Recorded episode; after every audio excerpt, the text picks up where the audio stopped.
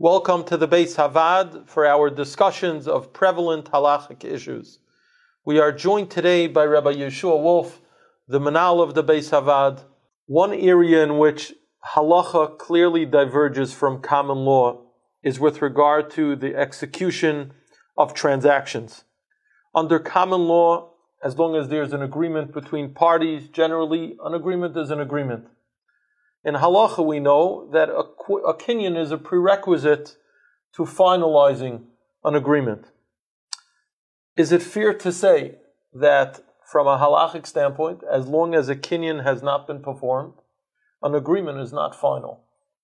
Yeah, so that would really be nice, but unfortunately, in the real world, it's not that simple. It's definitely true that most transactions require a kinyan, and until a kinyan has been performed, no, the, the transaction has not been effectuated, the deal is not final. But in the real world, it's just not that simple. For instance, I've seen many, there are many times when you might have a kinyan and you didn't realize it, such as in the diamond district, they have a very strong custom in that industry that when they say mazal u'bracha, then all kinds of transactions, regardless of incredible sums of money, and even if they have no documentation whatsoever, are considered considered final. They just kind of take a screenshot and they email it over, mazal u'bracha, and the deal's done. So certainly in the diamond industry, that would serve as a kinyan, even though it's completely informal and they've no one thinks that they did any kinyan, but the reality is that a kinyan is present, and there are many other instances where you might a handshake may at times serve as a kinyan in certain cultures and signing a contract would certain oftentimes serve as a kinyan. The Shulchan Aruch says this. So many times it's not that simple, and you may have a kinyan even though you didn't realize it. So do all transactions need a kinyan? If you're saying that there are forms of kinyanim that we may not know about, does that mean that there always needs to be some form of kinyan? Right. So that's another really great question, and the answer to that again is it's not that simple. There are in fact transactions that do not require a kinyan. One very common example of this is with employment relationships that when a, an employee begins a job, when he does haschalas malacha, or even when he prepares to begin a job, that itself would serve as a kinyan, and you wouldn't need any other kinyanim. Of course, other kinyanim would work, but haschalas malacha, when uh, when a worker, when an employee or an independent contractor begins the work, or even prepares to do the work, that constitutes a kinyan in halacha.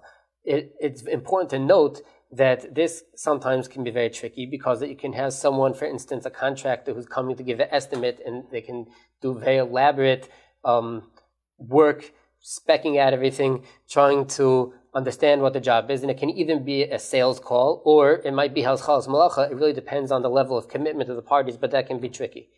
Another example of a time when you don't need a kinyan would be if I send you on a shlichus or I tell you to do something and you expend some kind of money based on what I had told you. For instance, if I tell you go to a store and buy me something and I'll pay you back, and you go and do it based on what I told you for me, I would be obligated to pay you back, even though we made no kinyan whatsoever. But I would, in that instance, I would have to to pay you back.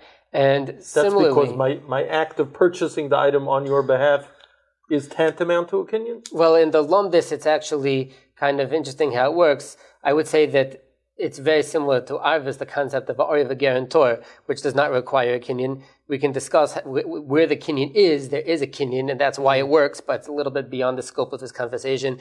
But that is another great example. If, if someone, if you're seeking to borrow money from someone and they want an Ariv, they want a guarantor, and I agree to do that at the time when the money is given to you, when the halva is first made, when the loan is first made, then that would not need a kinyan either. And the lender can come to collect the money from me if you would default. If you enjoyed this video and would like to receive additional ones or to sponsor future videos, please click the link below or visit baishavaad.org.